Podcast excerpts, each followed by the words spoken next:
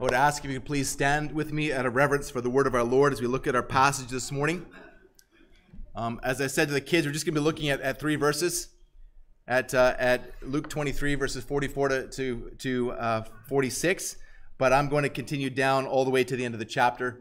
And, uh, and so you can, you can see the context of, of what is taking place. So, so Luke chapter 23, verses 44 to 56. It was now about the sixth hour. And there was darkness over the whole land until the ninth hour, while the sun's light failed and the curtain of the temple was torn in two. Then Jesus, calling out with a loud voice, said, Father, into your hands I commit my spirit. And having said this, he breathed his last. Now, when the centurion saw what had taken place, he praised God, saying, Certainly this man was innocent.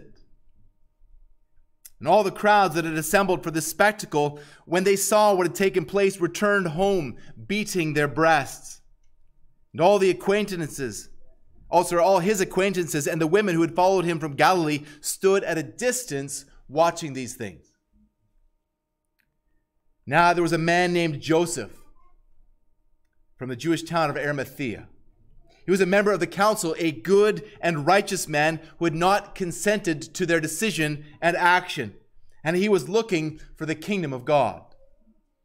This man went to Pilate and asked for the body of Jesus. Then he took it down and wrapped it in a linen shroud and laid him in a tomb cut in stone where no one has ever had ever yet been laid. It was a day of preparation, and the Sabbath was beginning. The women who had come with him from Galilee followed and saw the tomb and how his body was laid. Then they returned and prepared spices and ointments. On the Sabbath, they rested according to the commandment. This is the word of our Lord. May he add its eternal blessings to, for his glory and for the building of his church. Let's pray together.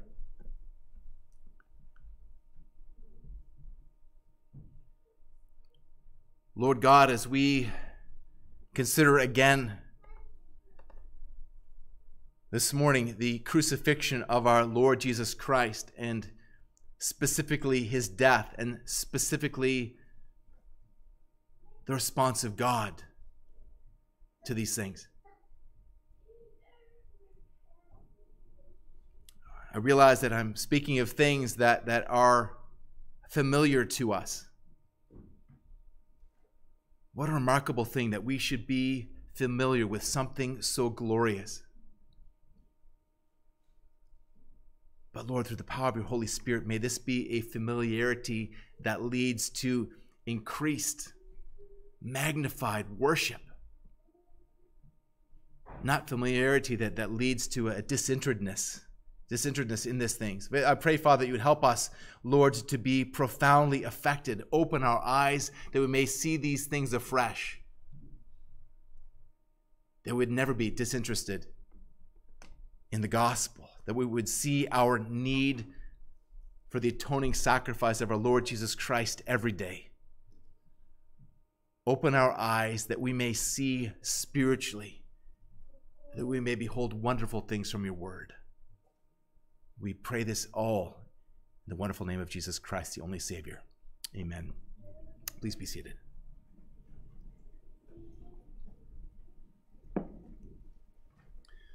Uh, this past Wednesday, Jane and Bree took the kids for a walk around Munson Pond, and, and Vivian somehow got, got into a, a thorn bush and came out screaming. She had, she'd gotten a thorn in her eye. And you can imagine if you've ever experienced this, she, she, she was beside herself. I know actually there's been a few of us over the last, just even the last, last several months that have, have gotten a thorn or, or something in our eye, and it hurts. Now, uh, full disclosure here, I'm a, I'm a wimp when it comes to pain, but I've never experienced pain as significant as when last summer I got a bougainvillea thorn in my cornea. For, for 48 hours, you can talk to Jane. I was I was a wimp about this. I didn't sleep hardly for four, for for two days. Just it was agonizing, and even as infection set in my eye. You know, I've had migraines bad enough to make me vomit. I've broken numerous bones. I've, I've had a triple pane sliding door fall across my shins. I couldn't walk for three days, but none of it compared to this. So when Vivian experiences kind of pain, there's something, okay, I, I can relate to this. And, and especially for, for a three year old girl. And so by the time we, I, I, came and got her and brought her home, and, and, and we, we put some, some drops in, in, in her eye, and, and it seemed she, she started to calm down. So we figured, okay, that, that she was probably okay. But then the next morning, she woke up with a, a blood curdling scream. If you ever heard your child scream like that, you might get a sense of, of how Jane and I were feeling when this happened. And so we, we realized, okay, her eye is not getting better. So we immediately took her to the eye doctor. And the optometrist put yellow dye in her eye and had a look in there. And she said that she could see scratches all over Vivian's cornea. But that it would probably begin to, to feel better by the next day. She gave us some numbing drops and more ointment and, and, and sent us home. But that night, when I was I was putting the ointment in Vivian's eye and I pulled her eyelid down, I could see something black, and it wasn't a small thing in, between her eyeball and her eyelid. And so, with Jane's help, we, we managed to pull it out. The, the thorn was still in there. It was fully a two millimeter long thorn, it looked like a rose thorn. It was still in her eye. So no wonder she was screaming. And and I but I was I, I, when, when she'd when she'd come in that, that that morning, I was trying to calm her down. I said, Vivian, if, if Daddy could, he would he would happily take that pain for you. I wish I could I could be in your place and that I could experience the pain instead of you. And so seeing my daughter in much pain, it, it broke my heart, obviously, but but and I would have taken it that pain in a heartbeat. But interestingly, later on that night, she told me that she wished I could have taken the pain as well. but I, st- I understood in that moment just a little bit more with the heart of a father. The father's love for us, the meaning of John 3:16. For God so loved the world that he gave his only son that whoever believes in him should not perish but have everlasting life. This is the depths of the father's love for us. That I would have gladly taken that, that pain for my daughter. But as we'll see in our passage this morning, God the Father did not take the pain from his son. God the Father inflicted pain on his son. Pain infinitely greater than than merely having a thorn in your eye. The pain of becoming the, the sin bearer and fully bearing the wrath of God for his people's sins for your sins and for mine. You know, God in His Word repeatedly re- refers to us as the apple of His eye. We are the apple of His eye, but the reason we are the apple of God's eye is because God the Father crushed His Son to death for you and I. That's the only way that you and I could possibly be, sinful though we be, the apple of God's eye. God poured out his the wrath that you deserve on his son in your place. Jesus Christ suffered and died in your place and you are credited with his perfect obedience. That's the gospel. And you need to see the cross of Christ with healthy spiritual eyes. If, if you want to see and to understand the cross, you need to go to Scripture. You know, I hear so often, I hear people say, well, well, my God wouldn't do that, or, or my God isn't like that. And, and what they're saying is actually the direct opposite of what God says he is like in his word. If your God is different in his attributes to from the God of the Bible, then your God is not the God of the Bible. The Bible has been pointing to the crucifixion of Jesus Christ all the way back since Genesis 3:15 when God cursed the serpent, saying that, that, the, the, that the seed of the woman would be at enmity with the serpent, and that, that the, the seed of the woman would crush the serpent's head, but that he would have his heel bruised, that, that the, the son would have his heel bruised in the process. That's, a, that's the, the first mention of the gospel in the Bible, Genesis 3.15. in our studies through throughout Luke's gospel account, we've we've seen how Luke has been been pointing through all the way throughout to the crucifixion of Jesus Christ. It all points to this moment. Luke has included several direct prophecies, very remarkably specific prophecies of what was going to happen in this moment. Luke, I encourage you to, to look these up in, in, your own time again. Luke 2, 34 and 35, and, and 9, uh, 22 and 44, 17, 25, 18, 32 and 33. If, if you, I know I'm going fast here, but, but um, you, can, you can review this um, at home um, by looking at the video again if you want. But, but uh, 29 to 19, just to name a few. But as we're going to see this morning, that as we saw last week, that Luke does not go into much detail describing the crucifixion of Jesus. He simply says in, in verse 33, as we saw last week, they crucified him. And the same is true with the death of Jesus. He, he, Luke doesn't vividly describe it. He just says in verse 46, he breathed his last. And as we've seen also since, since the beginning of, of Luke's gospel account, that, that, that it is masterfully masterfully narrated. Even simply on a, a literary level. Now, you would, of course, imagine that, that, that there would be, since it's inspired by the Holy Spirit, every word. But Luke is a narrator par excellence. He is, he is, he's also the theologian par excellence. And, and so Luke tells us what's happening and its meaning, not primarily through the details of the crucifixion and death of Christ, but in the words and the deeds of those who are present. We've already seen a, a range of, of responses to the crucifixion and death of Jesus. We've, we've we've seen the crowds watch and rulers sneer and, and soldiers mock and a, a criminal blaspheming while another criminal repents. In our passage this morning, Luke shows us God's response. God's response to the death of Jesus Christ. He shows us Christ's response to his own death. And as we'll see next week, Luke shows us, or sorry, on Friday rather, Luke shows us the response of, of three groups of people who are gathered around as eyewitnesses of the crucifixion and death of Christ. As the centurion praises God and confesses Christ's innocence, while the crowd mourns and the disciples watch from afar. So, so here we have three groups of people who all saw the same thing. But they all had three distinct responses because they all saw these events and they all saw Jesus through different spiritual eyes. So, again, this morning we're just going to focus on, on, on verses 44 to 46. What God said and did.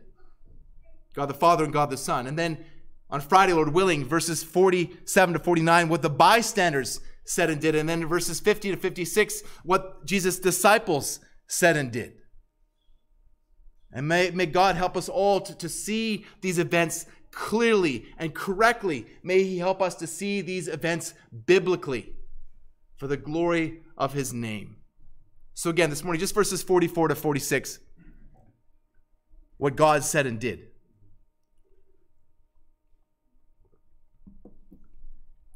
Jesus has been hanging on the cross since about 9 a.m. on the morning of Good Friday according to the, the Jewish reckoning of time during the biblical age, although the, the hours of daylight depended on the time of year, the day was divided up into 12 hours and the night into four watches. And Luke tells us here in verse 44 that it was about the sixth hour. The sixth hour. The sixth hour was about the sixth hour from sunrise. It was high noon when the sun was at its zenith. But this was a day like no other. For, Luke continues, there was darkness over the whole land until the ninth hour when the sun's light failed. The whole land, and, and the same word can actually also be the whole earth. So it, whether it's, it's all of, uh, of Judea or whether it's the whole earth, was plunged into darkness until around three in the afternoon. So, what's going on here? What's happening? Well, some suggest that the darkness is, is merely metaphorical, that the darkness uh, of the crucifixion represented sadness or the, the darkness of men's hearts. Others suggest that there was a, a coincidental or, or providential solar eclipse at that time. However, that couldn't be because the Passover takes place during a full moon and a solar eclipse only takes place during a new moon when there's no moon. Still, others suggest that it was supernatural darkness, but that it was the power of darkness on the earth. And as evidence, they, they point to the fact that Jesus said to his captors in the Garden of Gethsemane in verses 20 in uh, Luke 22, 53, but this is your hour and the power of darkness. And so they conclude that darkness was triumphing during that time because God was absent. Well, I don't believe that's correct either. I believe there's something far more powerful and far more profound that's taking place here. I believe the darkness is God's judgment. Repeatedly in Scripture, darkness is equated with God's judgment. Think of, of Genesis 15 and the, the Abrahamic covenant, where God put Abraham into a deep sleep. And then there was a, a thick darkness as the flaming torch and fire pot went in the middle between the between the carcasses of the animals while Abraham slept. It was, it was darkness. This is a picture of what God is saying that, that if, if he breaks the covenant, that the covenant curses, what happened to those animals will fall upon God himself. So he's saying the judgment would be upon himself. Keep that in mind. Think also of Exodus 10, where where God brought down plagues on the nation of Egypt. And if you remember, the ninth, what was the ninth plague?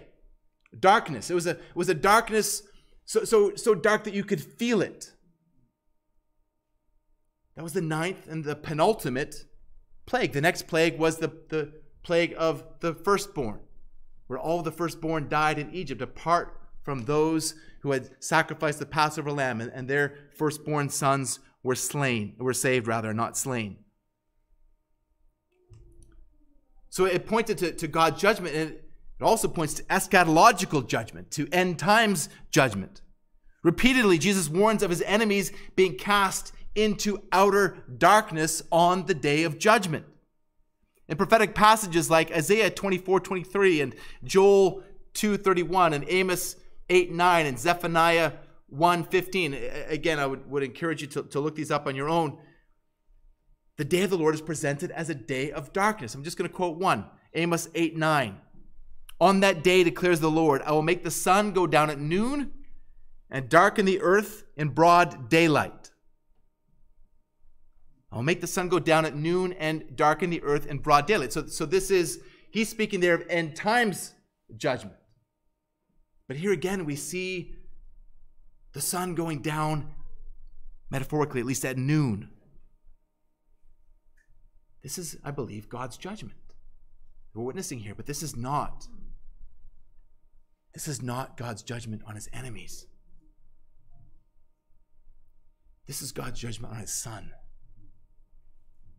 Listen to John MacArthur. The darkness was not caused by the absence of God, but rather by his presence in full judgment, vengeance, and fury. Infinite wrath, moved by infinite righteousness, released infinite punishment on the infinite Son.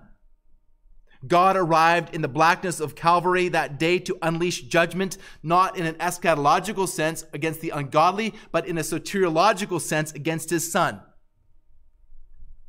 Do you understand what MacArthur is saying here? I think he's 100% correct that the, the, the, the day of the Lord at the end of time will be a day of darkness as God judges his enemies by casting them into hell. But on this day of darkness, the day of darkness as the Lord Jesus Christ is crucified, God the Father, God the Father treated his son as an enemy so that we could become his friends.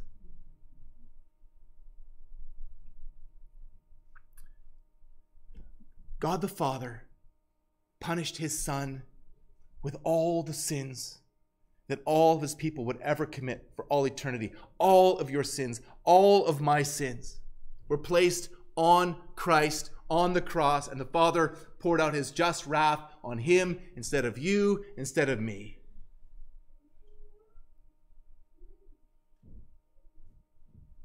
Jesus Christ is the ultimate sacrifice. He, he suffered that wrath of God for those three hours so that we don't have to suffer wrath for all eternity.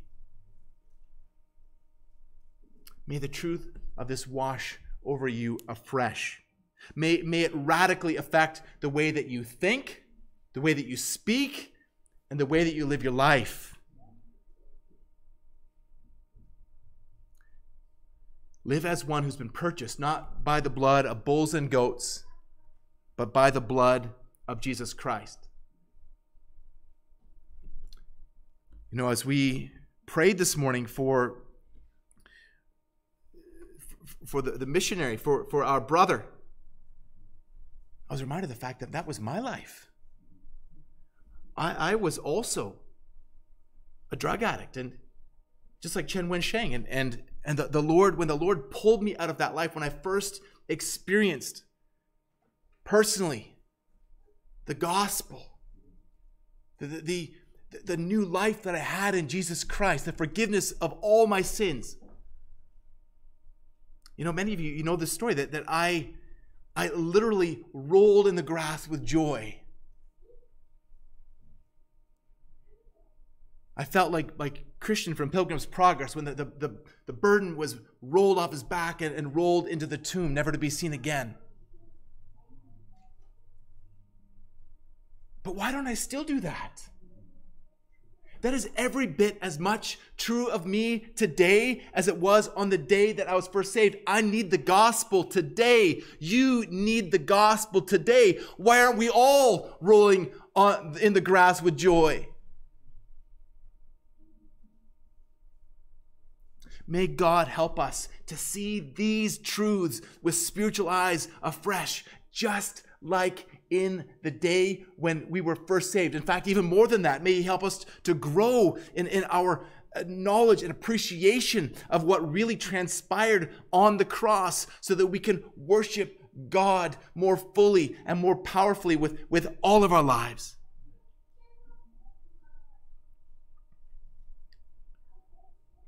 So, so this, this darkness that, that took place was was a sign. It was visible. It said at least throughout throughout Ju- Jerusalem, if not over the, the and in Judea, but but very possibly over the whole earth.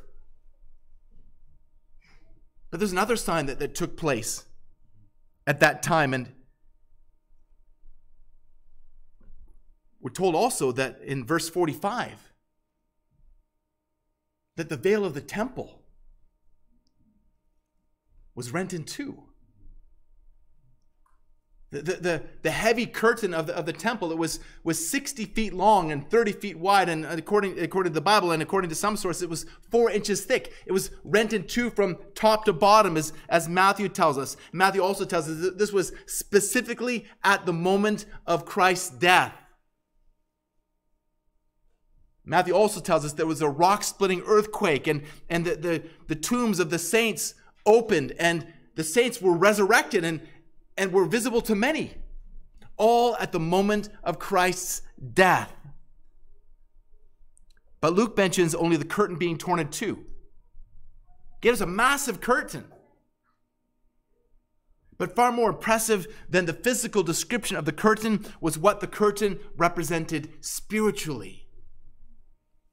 You see, the curtain that, that is being spoke of here is the, the curtain that separated the holy place in the temple from the most holy place in the temple, from the, the Holy of Holies.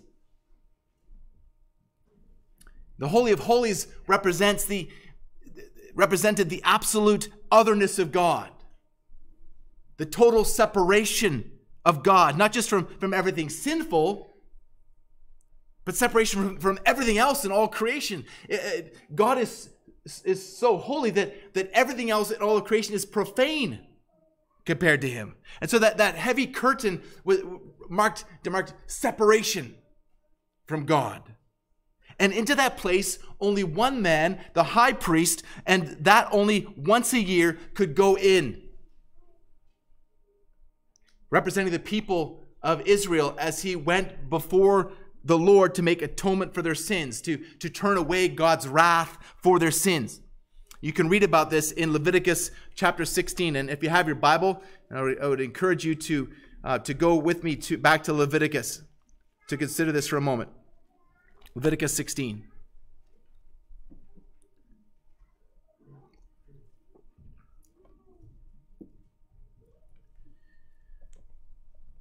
So here was initially Aaron down in, in verse 11. Aaron would present the bull as a, as a sin offering for himself and make atonement for him and, his, and himself. He would kill the bull as a sin offering. And he would take a censer, so a, a, a container to hold the coals from the altar of the Lord, and two handfuls of sweet incense into the Holy of Holies. Now, at that point, it was a, it was a tabernacle. It, was a, it wasn't a, the full physical temple yet. It was the the made all of it was all made of uh, it was a tent that they could roll up and, and move around. But he would bring this the, the coals and the incense into the Holy of Holies. And when he was inside, he would offer the, the he would put the incense on top of the coals, and the, the Holy of Holies would, would fill with smoke. And the smoke represented the, the presence of God, but the smoke would also obscure the, the mercy seat so that, that well, first here, Aaron, then the other priests couldn't see the mercy seat and be immediately struck down dead by the Lord. And then inside, he would, he would also sprinkle the, the blood of, of a bull and the, and the blood of a goat on, on top of the, the mercy seat. And he would do this all for his sins and for the sins of the people. Tradition holds that that that the high priest would, would actually have a uh, would have a, a, rope tied around his ankle, a scarlet cord tied around his ankle, and and bells around his, his waist, so that if if God were to strike him dead inside, that the other priests would, would hear the, the, the jingle of the bells as he fell dead, and then they could drag him out with the rope so that they wouldn't have to go in and go in and be, be struck dead for going into the Holy of Holies themselves. You can imagine the, the fear and, and trepidation as the high priest every year on the Day of Atonement would, would prepare himself to go into the Holy of Holies. You, you can imagine his, his heart pounding as he, he pulled back the curtain and, and entered. You can imagine what would have been going through his mind. Am I worthy? Have I really repented of my sin? Will the Lord accept my sacrifice? Will the Lord strike me dead?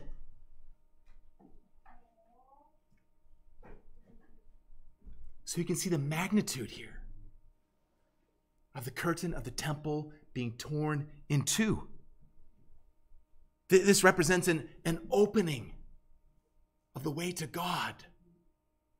It, it also represents an, an end to the, the, centrality of the temple because it and the sacral, sacrificial system and everything that was involved with it was, were merely pictures that, that represented this spiritual reality, what is taking place upon the cross.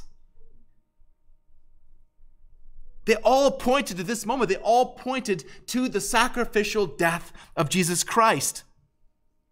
So, so the, the rending of the curtain reveals an end to the Levitical priesthood because Jesus Christ is our high priest. Because he is the sacrifice.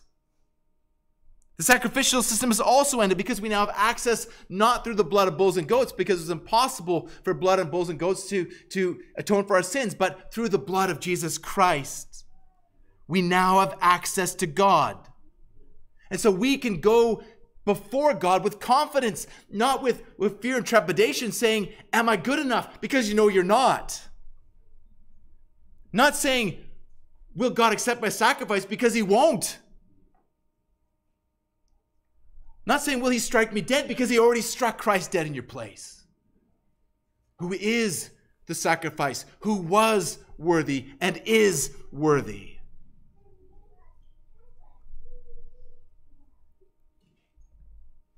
We can go with confidence even though we are not worthy.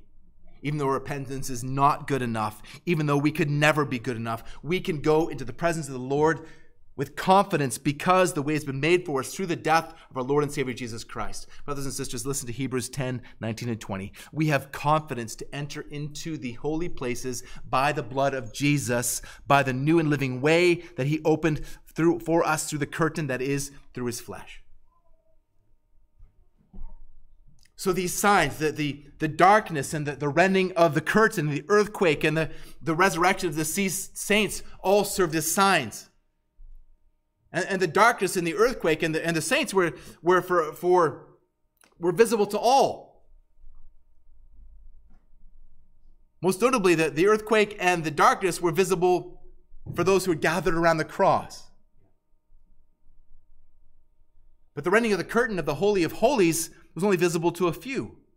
You can be sure that word got around. Word did get around. You can read it in your Bible. You can see it in the Word of God. We need to understand the purpose of signs. See, signs were, were meant to, to, to be presented as, as key points in, in redemption history. Right? Obviously, that the, the birth and the, the ministry and the death of, of Jesus Christ are as, one, as such a time. But don't make the mistake of, of thinking that, that signs are normative don't make the mistake of thinking that, that just because these things happen here, that they're going to happen all the time. Or that we should be, be looking for signs in, in, in day-to-day life. You see, these signs took place at the pivotal point of all history.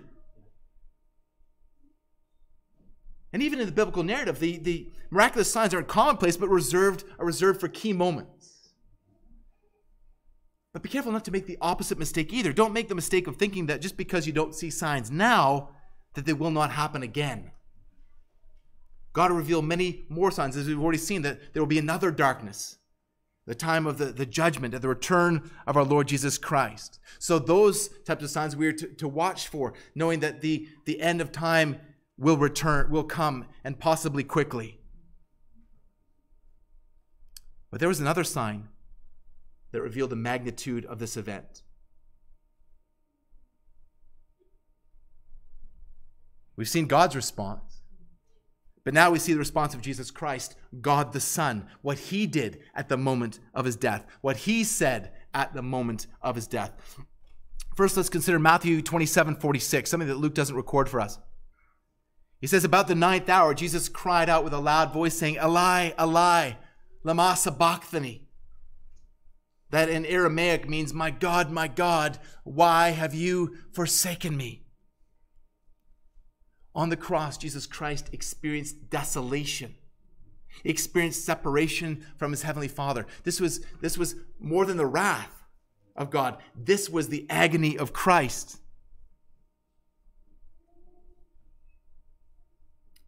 Now, I, I know that you've heard this before. You've heard, you've heard this many times from this pulpit and, and countless other places, but but by God's grace, focus your mind and your heart again on what this really means. Remember, God the Father and God the Son are, along with the, the Holy Spirit, one God in three persons. Father, Son, and Holy Spirit are the triune God. But Jesus Christ, who is truly God and truly man, truly knew separation from God personally. Now, that's a, a mystery that I cannot understand, but Scripture testifies to it. That Jesus Christ experienced abandonment from the Father so that we could be accepted in the Father through the Son. And Jesus Christ was delivered to crucifixion at the hands of wicked men according to the definite plan and foreknowledge of God. Acts 2.23. This was not God's surprise. This was God's plan from the beginning, from before the beginning. God the Father did not force Jesus Christ to go to the cross. He, he went there out of love, love for the Father and love for his people. You see, in the covenant of redemption between the Father and the Son, the Father and the Son mutually agreed to redeem a people. God the Father would send the Son. The, the Son would go. The Son would live. The Son would die for the sins of his people. And the Father agreed to, to resurrect him from the dead after pouring out his wrath upon him. And then to give his people to him as his bride. You and me are the bride of Christ, according to the covenant of redemption.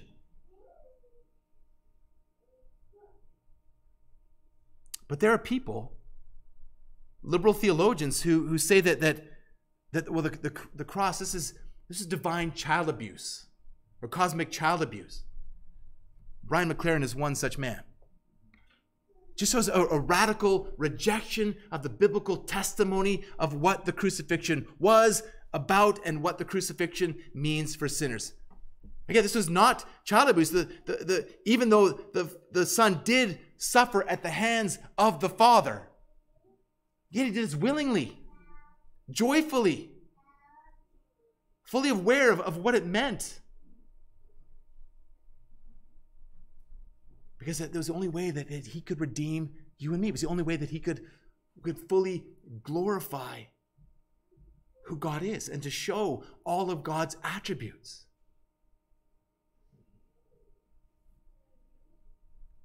Well, then let's go, let's go to, the, to Luke's testimony of what Jesus said in verse 46. Then Jesus, calling out with a loud voice, said, Father, into your hands I commit my spirit. First of all, just the fact that, that Jesus cried out with a loud voice is a powerful sign. Jesus shouted. But remember where he was. He was hanging on a cross with, with spikes through his knee, his feet, and, and his hands, with his arms stretched out. Every breath for him was, was agony. Every breath would mean putting, putting pressure on those mangled nerve endings. And crucifixion for most meant death by asphyxiation. And normally life would, would ebb out over the course of days. But now Jesus Christ shouts out loudly in prayer. This is a testimony. This is no mere man. Jesus Christ is, as always, the conquering king, even here on the cross. He holds the power. Now consider that he shouted again, Father, into your hands I commit my spirit. He is consciously quoting and fulfilling Psalm 31 5. Into your hands I commit my spirit. You have redeemed me, O Lord, faithful God. These words were, were part of King David's prayer as the righteous sufferer crying out for deliverance from his enemies. They, they were an expression of King David's faith as he trusted that he was in God's hands no matter what others were doing to him. But these words on King David's lips were not ultimately about King David, they were ultimately about Jesus. They, they pointed to Jesus typologically. They were a picture, a, a shadow that pointed to, to David's greater son, not King David, but the King of Kings. And they were also prophetic. And Jesus here is showing the fulfillment of this prophecy as he intentionally, consciously says these words from the cross. But, but he is not just, just saying them, oh, I need to check this list of fulfillment. No, he's saying that as his prayer, as his heartfelt prayer to his heavenly Father. Jesus is quoting the psalm as an expression of his faith that God will receive him. It's also an expression of his faith that God will resurrect him. Now, again, there, there are, are, it would take way too long, but there are many, many Psalms and other Old Testament passages that point to the resurrection. We're going to talk about some of those next Sunday, Lord willing. But if you're reading the, the five day Bible plan, and then you would have read Psalm 16 earlier this week. Let me just read to us verse, for us verses 8 to 11. I have set the Lord always before me, because he is at my right hand. I shall not be shaken. Therefore, my heart is glad, my whole being rejoices, my flesh also dwells secure. For you will not abandon my soul to Sheol, or let your Holy One see corruption. You have made known to me the path of life, and in your presence there is fullness of joy. At your right hand are pleasures forevermore. You know, this psalm and the other psalms really should be a regular part of your devotions because the, the psalms are one of the most, most powerful ways for you to give biblical voice to your prayers as you call out to the Lord in whatever you're facing in life.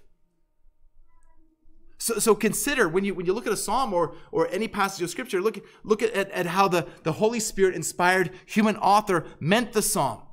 Consider what he meant in his in his original circumstances. And then consider the fact of how, how it points to and finds its fulfillment in Jesus Christ. And then consider it the way that it applies back to you. And so you can adopt Psalm 16 as your own, as you commit your soul into God's hands.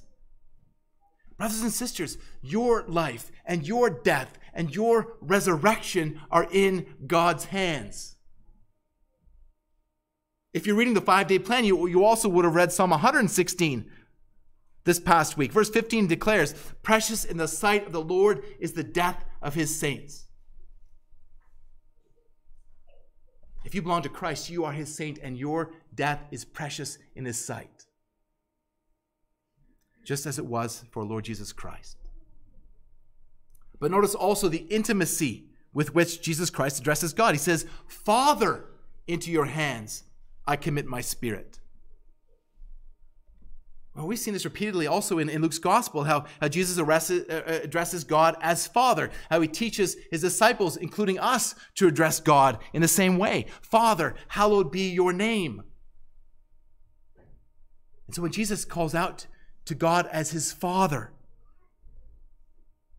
he's saying, even in the darkness, he knows that his Father's present. He's been forsaken, but only temporarily and never utterly. His Heavenly Father is there. And Jesus knows that this is the cry of faith. And so Jesus Christ dies as the innocent sufferer, faithful to the end, committing his soul to his Heavenly Father. But finally, quickly, let's consider how he died. And having said this, he breathed his last.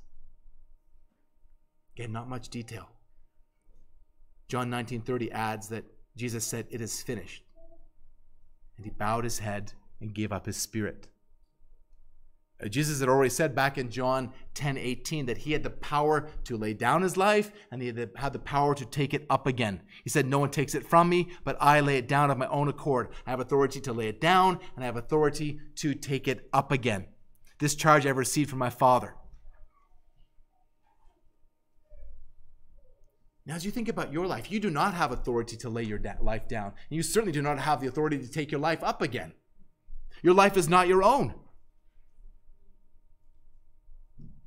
You don't have the, the authority to end your life. And you don't have the authority, the ability to start your life after the end of your life. No one does. when just one example, when, when a doctor commits euthanasia, and I use use the word commits on purpose because euthanasia, when a doctor commits euthanasia, this is he or she is guilty of committing the sin of murder. A doctor who commits euthanasia is committing the action, but is not in control over death. He or she is not in control of, of the departure of the, the spirit from the body. But when Jesus Christ gave up his life, he literally gave up his life. Again, not, not when, as we die, when, when our time has come, for we don't have the power to add or to subtract one moment from our, our span of life. It was, it was not that, that Jesus was compelled to die or that he could not help but die. But as, as J.C. Ryle says, that when he died on the cross, it was not because he had not the power to prevent it. He suffered intentionally, deliberately, and of his own free will.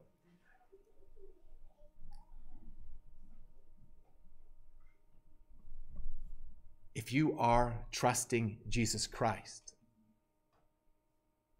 then you can trust Jesus Christ with your life you can entrust your life into God's hands. So, like your Lord Jesus Christ, commit your life into God's hands. And one day, if the Lord tarries, you will face your greatest enemy, death. Not a moment early or not a moment late, at the exact moment that God has decreed from eternity past. But you need not be afraid of death because Christ has conquered death for you. The martyr Stephen did this in, in Acts 7:59 when he was being stoned to death. He, like his Lord, called out, Lord Jesus, receive my spirit. By God's grace, may, may that or something very close to that be our last words when we breathe our last.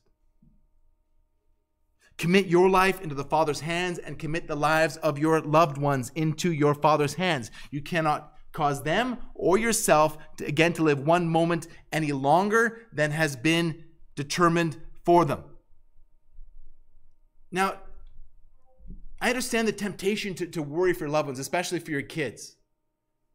But you do understand that by worrying, you feel like you're doing something, but you are not doing anything except distracting yourself from faith in God.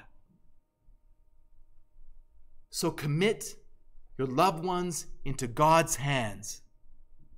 But first, commit to telling them about Jesus Christ, for, for it is only those who are in Christ who are truly safe in God's hands. Commit your life into the Father's hands and commit the lives of your loved ones into your Father's hands and trust Him. Leave it in His hands. Even for those who, who have already departed, we definitely can't do anything there. We can still pray for our loved ones who are still alive, but we can't, there's no point in, in praying for loved ones who have departed. They, they have already gone into their, their e- eternal reward. And so when it comes to those who are in Christ, we, we grieve. Yes, we, we grieve over, over those who have died, but we do not grieve like those who have no hope. 1 Thessalonians 4 13. But we also acknowledge that, that it's not up to us to determine. We don't know what, what happens in somebody's dying moments. We saw the thief on the cross with, with his last breath. He committed himself to Jesus Christ, and Jesus promised him, Today you'll be with me in paradise. We don't know what has happened to those who have departed. It's, it's not up for, up, up for us to, to decide, but we do know that it's only those who are trusting in Jesus Christ who will go to be with Jesus Christ. We know that those who are absent from the body are at home with the Lord. 2 Corinthians 5:10. And so we can rejoice that those who have departed in Christ are now present with Christ.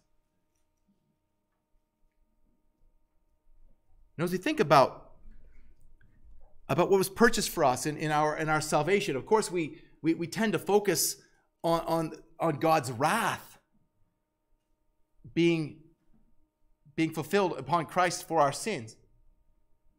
But Jesus Christ didn't die just to save us from hell. He didn't just save us from hell. He didn't even just save us to heaven. He saved us to himself. He, he saved us to, to, to presence with him for all eternity. You know, would you be satisfied if you just got out of hell but weren't with Jesus Christ? Would you be satisfied to be even in heaven, but without Jesus Christ? The, the treasure of heaven is not it's not the pearly gates it's not the streets of gold the, the treasure of heaven is jesus christ we've been saved by christ to christ for eternity now, we're going to come back on Friday, again, Lord willing, and, and consider how, how, the bystanders who were, were eyewitnesses of the crucifixion of the Lord Jesus Christ, how, how they interpreted and how they responded to his death. But let us, like the Lord Jesus Christ, commit our lives and the lives of our loved ones into the Lord's hands. Like the hymn that paraphrases uh, 2 Timothy 1.12. I know not what of good or ill may be reserved for me, of weary days or golden days before I see his face. I know not when my Lord may come at new at night or noonday fair, nor if I'll walk the vale with him or meet him in the air. But I know who I have believed, and am persuaded that he is able to keep that which I've committed unto him against that day. Let's pray together. Lord Jesus Christ, we praise you that on the cross you were charged with the guilt of all of your people for all time. That it was not just the, the not just the Jews, not just the Romans, not just the, the, the hard hearted thief, not just the bystanders.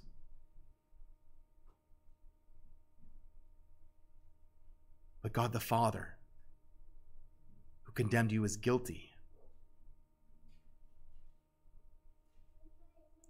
Lord Jesus, we marvel that you, the righteous one, would bear our guilt and our shame and our condemnation so that we could receive forgiveness, so that we could receive life, so that we could enter into the presence of God.